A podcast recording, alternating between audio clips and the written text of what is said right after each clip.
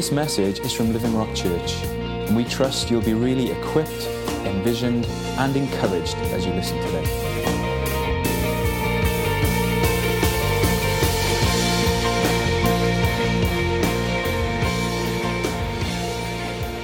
What we've been really blessed with this year is to begin um, looking together at Mark's Gospel. And uh, we're going to continue that this morning. Um, I hope all our visitors will, um, will enjoy uh, hearing about uh, Mark's Gospel. It's one of the four books that was written to describe the life of Jesus. And uh, my title this morning is What I Love About Jesus. Uh, it's not exhaustive, there's, there's a few things here. I won't be covering it all this morning, but um, as, as, as I've started looking at Mark's gospel, I'm, I'm, I'm freshly appreciating, um, first of all, how fantastic this, this story is, this book is, this, this description is, but also um, how much is in here, and realizing that um, we will not cover it all.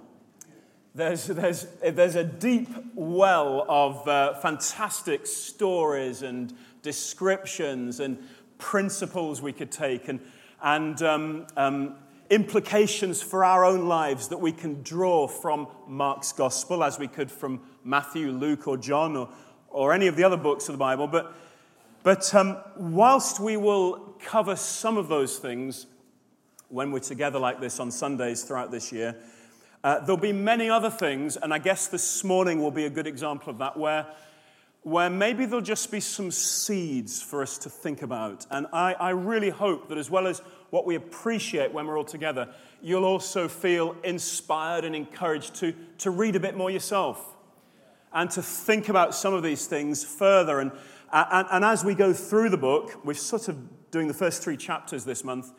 As we go through the book, Something's behind me that isn't normally there. I think it's, uh, I think it's Tony's podium for later on. Yeah. As we go through the book, you'll see some of these seeds um, uh, start to flower a bit more, and you'll see some of these principles um, repeated later in the book. So, so regard this morning as, um, as a little bit like that. I want to, to, to, throw some things out for you that I hope will uh, both be good in themselves, but also cause you to want to look further into these things. Here are some things that I love about Jesus. The first thing is, I love the fact that Jesus came to evict the squatter. If you look at Mark 1, verse 15, it says, uh, Jesus, after John was arrested, Jesus went to Galilee preaching the good news of God. And these now are the first words we hear Jesus speaking in Mark's gospel. I, I always take great note of people's first words. These are Jesus' first words that Mark records. The time is fulfilled, and the kingdom of God has come near. Repent and believe in the good news. The kingdom of God has come near. And so that opening statement, those opening words from Jesus, they really set the scene for the whole book. The kingdom of God has come near. And all that follows, as we've, as we've been looking at this month, is, is this urgent, immediate story of how God's kingdom is coming and advancing and being established. And it comes with urgency and immediacy. And every time Jesus speaks to people or encounters people or, or reaches out his hand and heals people or teaches people, it all has to do with the fact that Jesus has come to establish his kingdom. Psalm 24, if you just if you have a Bible, I'd just like to have a look at Psalm 24 and verse 1. Says, The earth is the Lord's well, in this version, it says, The earth and everything in it, the world and its inhabitants belong to the Lord.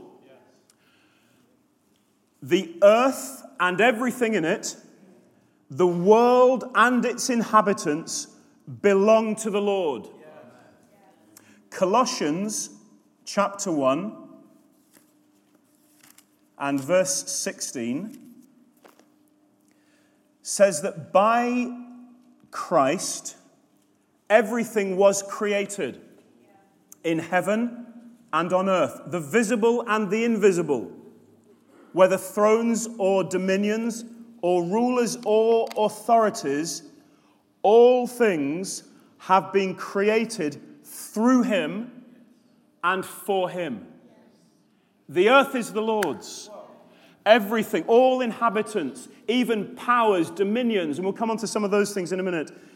All of those things belong to the Lord. But ever since man fell, in the book of Genesis, when Adam and Eve sinned and man fell, ever since then, a squatter moved in. Our, um, our legal eagle, Andrew, um, would tell you that a squatter is somebody who has, um, has tried to take possession or to unlawfully occupy someone else's property. The earth is the Lord's, and a squatter, our enemy, Jesus, Jesus calls him Satan. An enemy has moved in to try and, um, try and occupy what is not legally his. And this squatter is trying to gain control and gain possession of something he has no rights to. The earth is the Lord's and everything in it. All inhabitants belong to the Lord, created by Christ, through Christ, and for Christ. And if the enemy is a squatter, then Jesus has come to put things right, to turn things upside down in order to get them the right way up. Jesus has come to bring his kingdom, and, and that word simply means his rule, his reign, his peace, his government, his good order. Jesus has come to bring his kingdom. He says, The time has come, the kingdom of God is near. He's come to reclaim our lives. He's come to reorder everything so that everything begins to function the way He originally intended. What I love about Jesus is that He's come to put things right. The kingdom has come. And you and I belong to Him. And He's putting things right in our lives. And He's sorting things out. And He's dealing with injustices and he's restoring hope and he's, he's reclaiming what is rightfully his. And I want to um, encourage you this morning and to say, let him take you in his grip and bring his kingdom into your life. Let him do it. What I love about Jesus is that he makes us whole. Have a look back in Mark chapter 1. I'm just going to, uh, I've got a few points, and, and, and I'm just going to read a little bit of Mark, these first three chapters, to illustrate each point. He makes us whole. He comes to evict the squatter and make us whole. Have a look at ver- chapter 1, verse 32. Mark 1, verse 32. When evening came, after the sun had set, they began bringing to him all those who were sick and those who were demon possessed.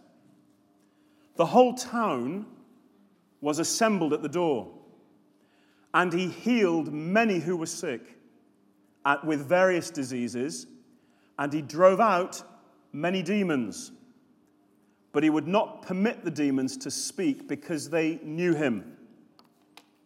Jesus came to evict the squatter, as I've put it, and to liberate us, to free us, to set us free from all his influences. And, and this squatter, this enemy, this, this, this um, the Bible calls him the liar. He's real. He's as real as Jesus. He's not as powerful as Jesus, but he's real.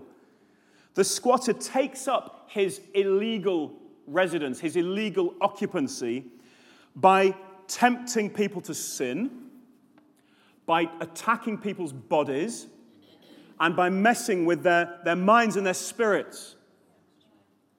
But Jesus came to deal with all those things, to forgive sins, to heal diseases, and to drive out spirits and demons.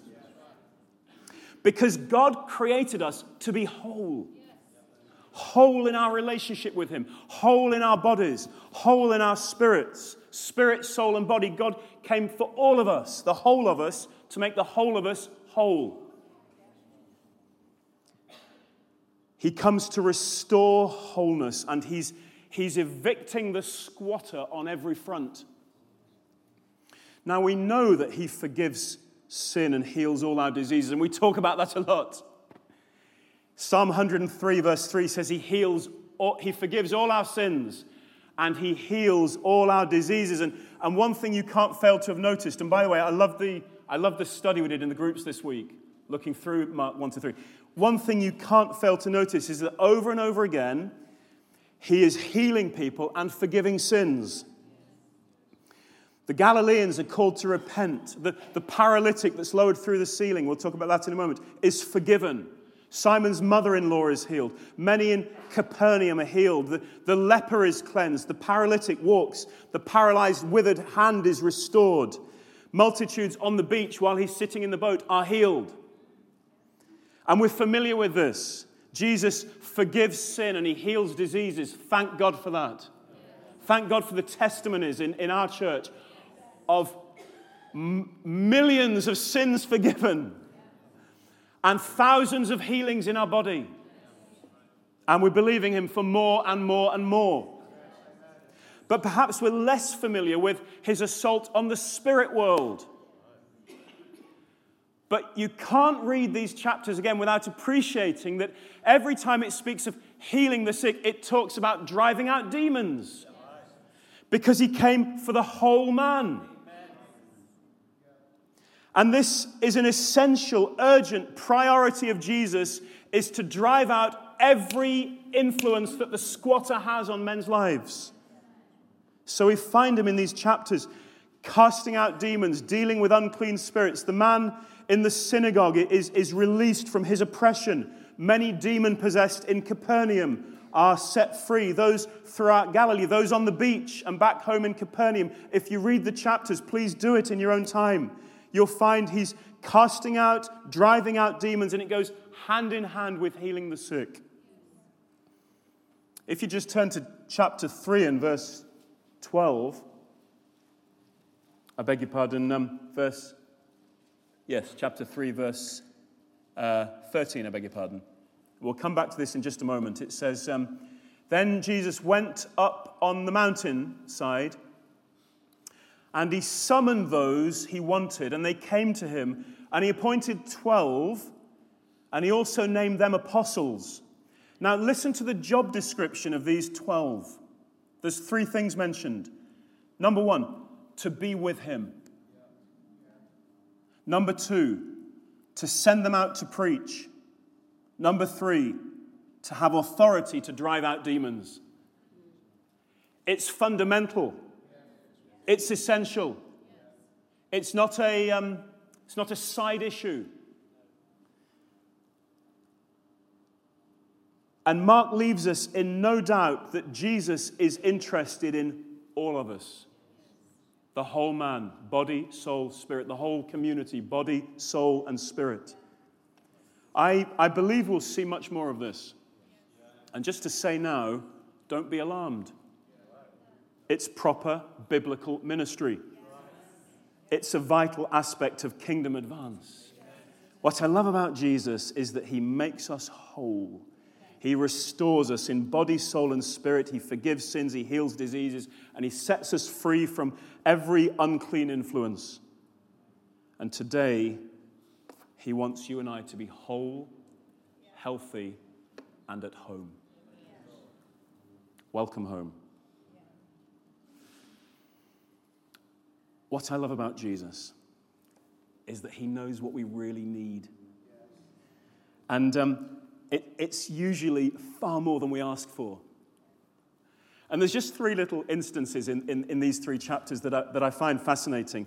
Um, so I'm just going to turn you to them. First of all, there's, there's the, um, well, let's read the story of the leper in um, chapter 1, verse 40.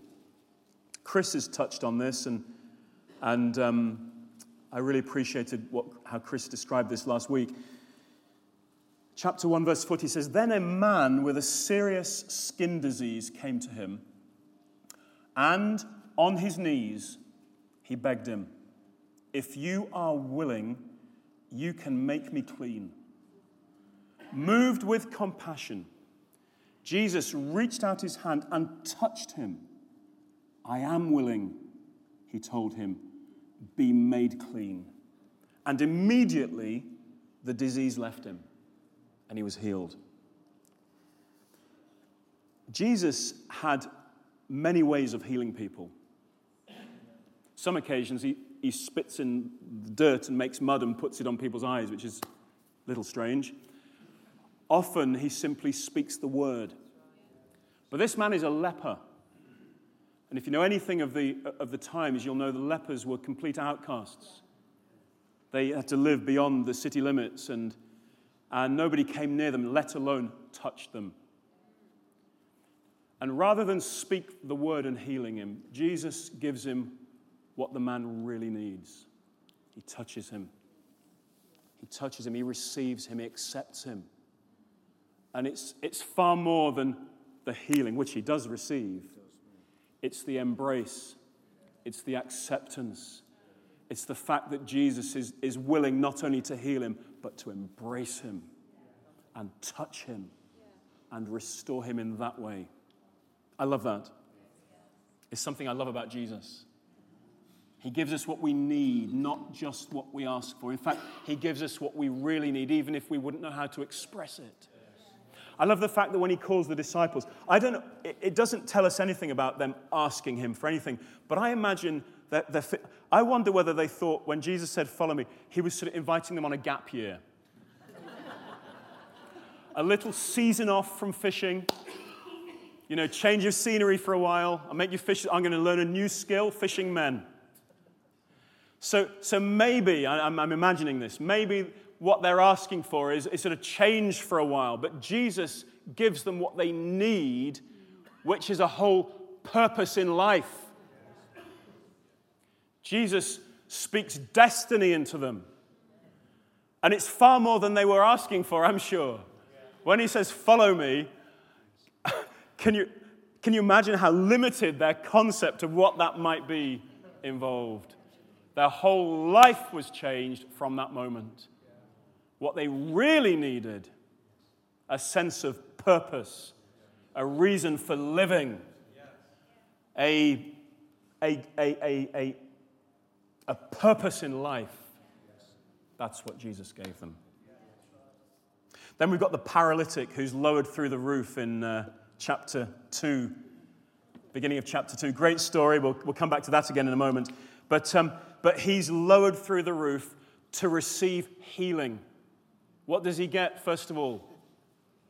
He gets forgiven. He did need healing, but what he really needed was forgiveness. I love that Jesus knows what we really need. You may be sitting here today and you may not even really know Jesus, but I want to say he knows you. And he knows what you really need. Maybe you do need healing. Maybe you do need to be embraced. Maybe you need to know God has purpose for your life. I love that He knows what we need. I, know, I love that he, he hears our prayers and He knows our unsaid cries and desires, and He ministers to the inner man and He touches where it really matters and He hits the nail on the head and He puts the finger on the root issues. And I want to encourage you today to trust yourself to Him because you will find He meets your deepest need. I love the fact that Jesus wants us to break through. Listen to this story. This is, this is, this, is this, this one we just referred to. Chapter 2.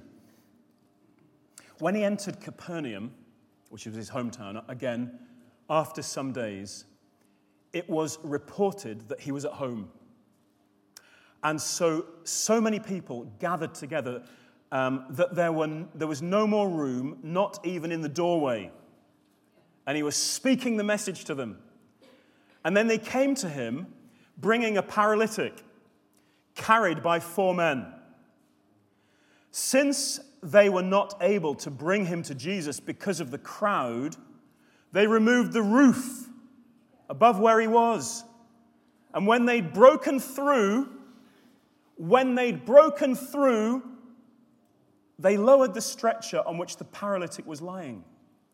Seeing their faith, Jesus told the paralytic, Son, your sins are forgiven. And then he goes on and he also heals him, and it's, it's a wonderful story. Nothing was going to stop these four friends. They didn't give up when they saw a crowd. There's a boldness, there's a tenacity, there's a courage and a, a perseverance and a conviction. They will not be put off. They were going to get their friend to Jesus, and nothing was going to stop them. And Jesus loves it. He, he, I, I imagine Jesus um, seeing the mat. Suddenly, um, suddenly something's, it's like that thing behind me. Something, suddenly there's something there that wasn't there before. There's a man on a mat, and, and there's some, these on pulleys, or I don't know how they did it. And, and I think Jesus sort of follows the, the, the ropes up, and there's a gaping hole in the ceiling, and there's four faces looking through it. We got him to Jesus. And I just think Jesus loves that. He loves it when we break through. He loved the fact that these friends were not going to let anything stop them. And they broke through. And when he, it says, when he saw their faith, he saw something. Something was evident from these actions of these guys. It's the same with that, the woman who's been bleeding for 13 years and she pushes through the crowd because she says, If I can just touch the edge of his garment, I will be healed. Yeah. Nothing's going to stop her. It's the same with little Zacchaeus climbing up the tree because he was a small man and finding a vantage point from where he could, he, could, he could see Jesus as Jesus walked past. And Jesus calls to him, doesn't he? Zacchaeus, I'm coming to your house tonight. Jesus loves it when we break through. And I don't know what your area of, of breakthrough that's, that's needed, that's coming, that's maybe taking some time. I don't know what it is. It may be concerning family or friends or, or your job or, or, or, um, or your finances or something, or, or your prayer life, or, or to, see, to see yourself moving in more of the things God has for you. I don't know what it is, but I believe Jesus is urging you on. I maybe even stood there thinking, I wonder if any of them will break open the ceiling and come to me that way. Maybe he's in the crowd thinking, I wonder if anybody's got what it takes to press through and just touch me. Maybe he is. But Jesus is urging us on because he loves it when we break through. When, you're, when you've got enough determination and courage and boldness and, and perseverance not to be put off, to break through the ceiling, to reach the goal, to fulfill that dream and that longing, and to become all He's made you to be. If you're waiting for the breakthrough, you're in great company. I am. Who, who's waiting for breakthrough of some sort? We're in great company. And sometimes, you know, these times are a time of proving. Sometimes I think he wants to know how badly we want it. What price will we pay for the breakthrough? Obstacles are there sometimes to enable us to grow and show our perseverance and, and show how much we really want or need something what I love about Jesus is that he wants you and me and us to break through. And today I, I, I sense that he's urging us on. Press through against every obstacle and emerge right in front of Jesus. I love that Jesus loves new wineskins. Do you remember that little, that little passage? It's, it's an odd passage, isn't it, in chapter 2? Uh, let's just read this. Chapter 2, verses 1 to 5. Sorry, I beg your pardon. Chapter, chapter 2, verse 22. It's where Jesus is, it, the, the Pharisees have come and, and asked him, um, um, or, or rather, people have come and asked him why it is that the Pharisees are fasting and John's disciples are fasting, but Jesus' disciples and followers weren't fasting. And he, we won't go into all of that. That's something for you to look at as a seed out. Have a look at that, what Jesus says about that. But in the course of explaining it, he says this No one puts new wine into old wineskins. Otherwise, because, because new wine is still moving, it's still fizzing, it's still fermenting, it's changing its structure. New wine does that until it settles. So, so he's saying nobody puts new wine that's still on the move into old wineskins that might be wrinkled, and these would have been leather things, skin things, I presume, that, that might be cracked. Nobody puts new wine that's still on the move into an old wineskin because it will break the old wineskin. Instead, he says, otherwise the wine will burst the skins and the wine will be lost as well as the skins. But new wine is for fresh or new wineskins. And there's a principle in here, isn't there, which, which of course I realize um, we understand well. New wine needs new wineskin. New moves of God need new structures to put them in. And, and the fact is, since God is always pouring out new wine, since God is always coming with fresh moves, it tells me He loves change. Because if every fresh move of God, if every fresh um, infilling of the Spirit and the pouring out of, of God's goodness amongst us, if all of those things require something new to contain them, God must love change. God has no qualms about new things. He's not precious about the past. In fact, for God, there is no past. I am. The same yesterday, today, forever. God doesn't see things past, present, and future. That's our time scales. He doesn't care for old ways. When people talk about the good old days, I don't think he knows what they mean. What are the good old days? These are the good days. And so we mustn't hold on to old things when Jesus wants us to embrace new things. We mustn't resist change. He's the God of newness. Sometimes we have to ditch the old ways that don't work anymore and kill the sacred cows and let God take us into new things and stay malleable and flexible and responsive. Acts chapter 2, the Spirit is poured out. And suddenly we find this group of people who are about to receive new wine, as it were, are not meeting in the temple.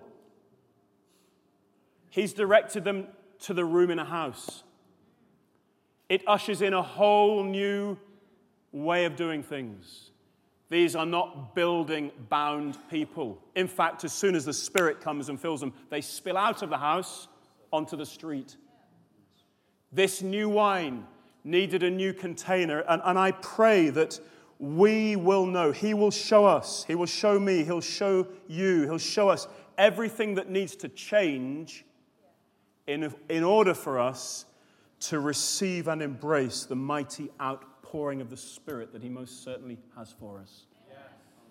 Amen. God has spoken about that in, in, prophetic word in the last couple of weeks, hasn't He? About out of our comfort zones, etc. That's part of what this is about.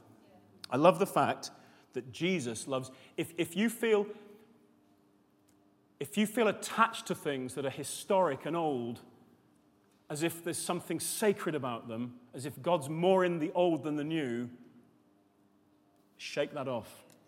He's not. He loves new wineskins.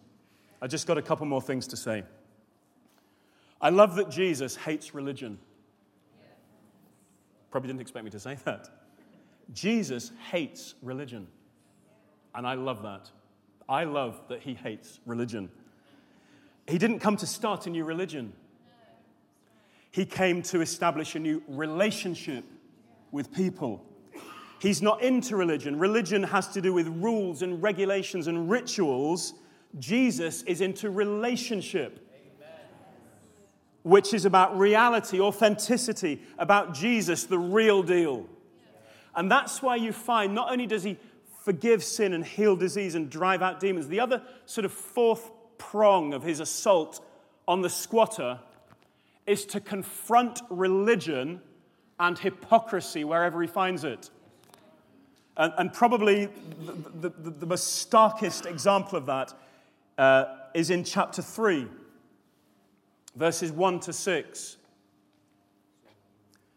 I mean, it, it's, so, it's so ridiculous what happens. It says, Now he entered the synagogue again, and a man was there who had a paralyzed hand. And in order to accuse him, they were watching him closely to see whether he would. I was just concerned that was my phone, actually. It's not, is it? Um, they, were, they were watching him closely because I've got a real Bible. I don't need my phone at this point, you see. Just, just as an aside. That's an in joke. He entered the synagogue, and, and, a man was there who had a paralyzed hand. And in order to accuse him, they were watching him closely to see whether he would heal him on the Sabbath. That's religious thinking. And he told the man with the paralyzed hand, Stand before us. Then he said to them, He says to all these religious critics, Is it lawful? Great, great question, Jesus. I love this. Is it lawful on the Sabbath to do good or to do evil, to save life or to kill. But they were silent. And after looking around at them with anger and sorrow at the hardness of their hearts, he told the man, Stretch out your hand. So he stretched it out, and immediately his hand was restored. And immediately the Pharisees went out and started plotting with the Herodians against him how they might destroy him. That's a religious attitude. How ridiculous.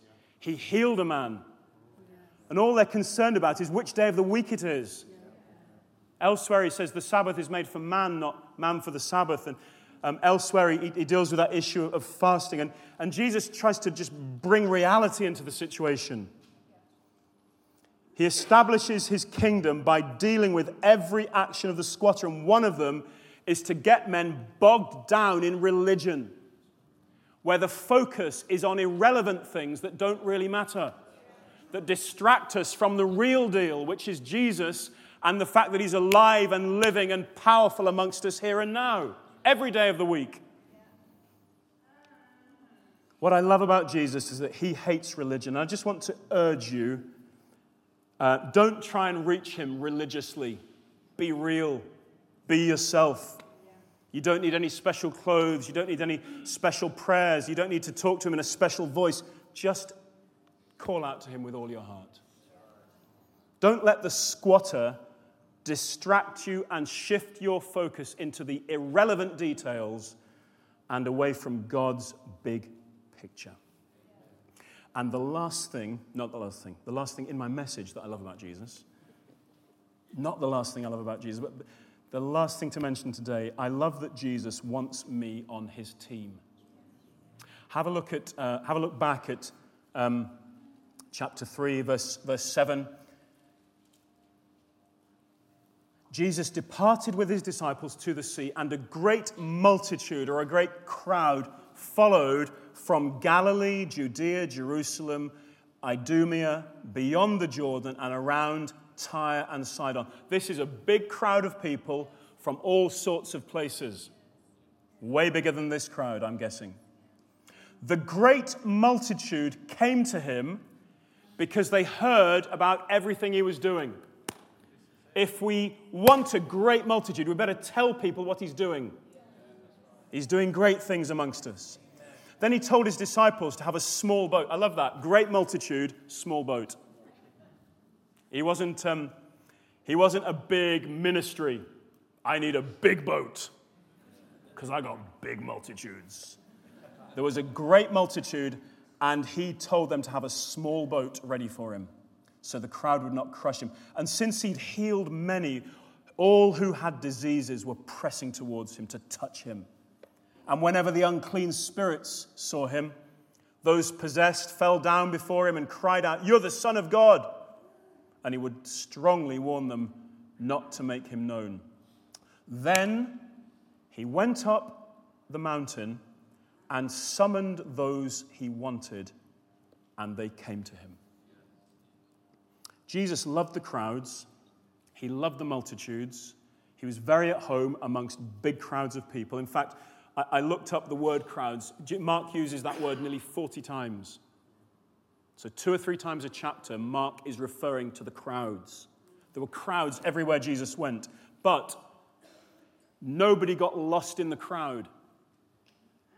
He ministered to people individually because he knows our needs, because he wants us whole. He ministered to, to, the, to the crowds one person at a time. And don't fear that you'll be crowded out. Don't fear you won't get noticed by Jesus in a crowd. Even in the crowd, he ministers to individuals. He won't let you be crowded out. And then he goes on the mountain and he summons to him or he calls to him those he wanted. If you're a Christian, it's because you heard him calling you, which was because he wants you. He wants you on his team, on Team Jesus. You were summoned, you were called because He wanted you. You were handpicked, chosen, needed, valued. He loves you as you are. I love the fact that He wants me on His team. He loves me and He likes me. And I just want to finish by saying to you this morning Is He calling you? Is He summoning you? I believe He wants you. I believe He loves you. I believe He's for you. I believe, I know He knows all your need. It's a very brave thing to respond to the call of Jesus. It may seem very um, contrary to the world. It's not religion, it's a relationship He wants to call you into. He has come to evict the squatter and to make you and I whole in every way body, soul, and spirit. He knows what we really need, not just the things we might think we need, say we need, but He knows what you really need. He really wants us to break through.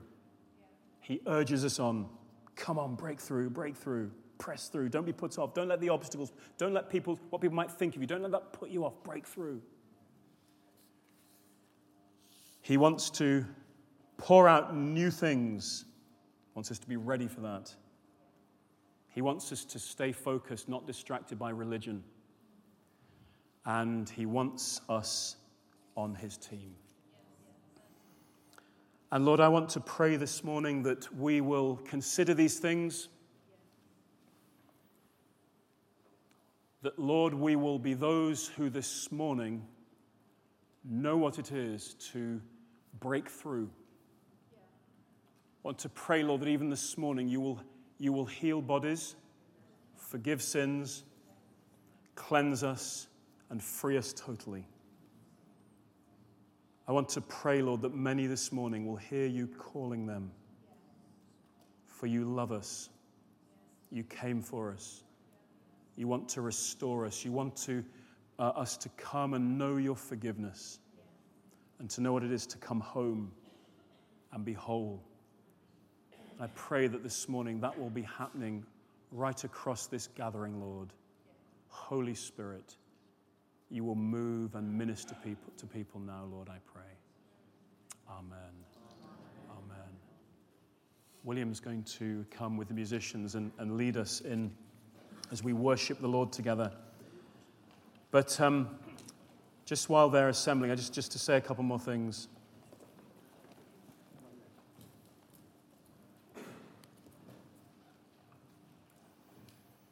If you, I want to invite you to receive Jesus today and to respond to his call. You may need to weigh that up, to think about that, but um, there's, there's never a better day than today. I want to invite you to come to Him afresh and um, just recommit yourself to that breakthrough in health, in wholeness. And so, as we're worshiping the Lord today, um, I just, maybe over in, the, in that side there, we could just have some space where we can just pray for people. And um, if uh, some of the life group leaders would be available to help in that, just to give us opportunity, let's all respond to the Lord now in our worship. But if you'd like somebody to stand with you, if you'd like to make some really big decisions today, we'd love to be with you in that. We are for you in every way, as Jesus is.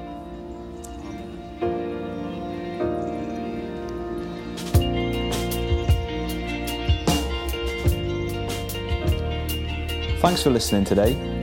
For more information about Living Rock Church and for more great teaching, visit www.livingrockchurch.org.uk.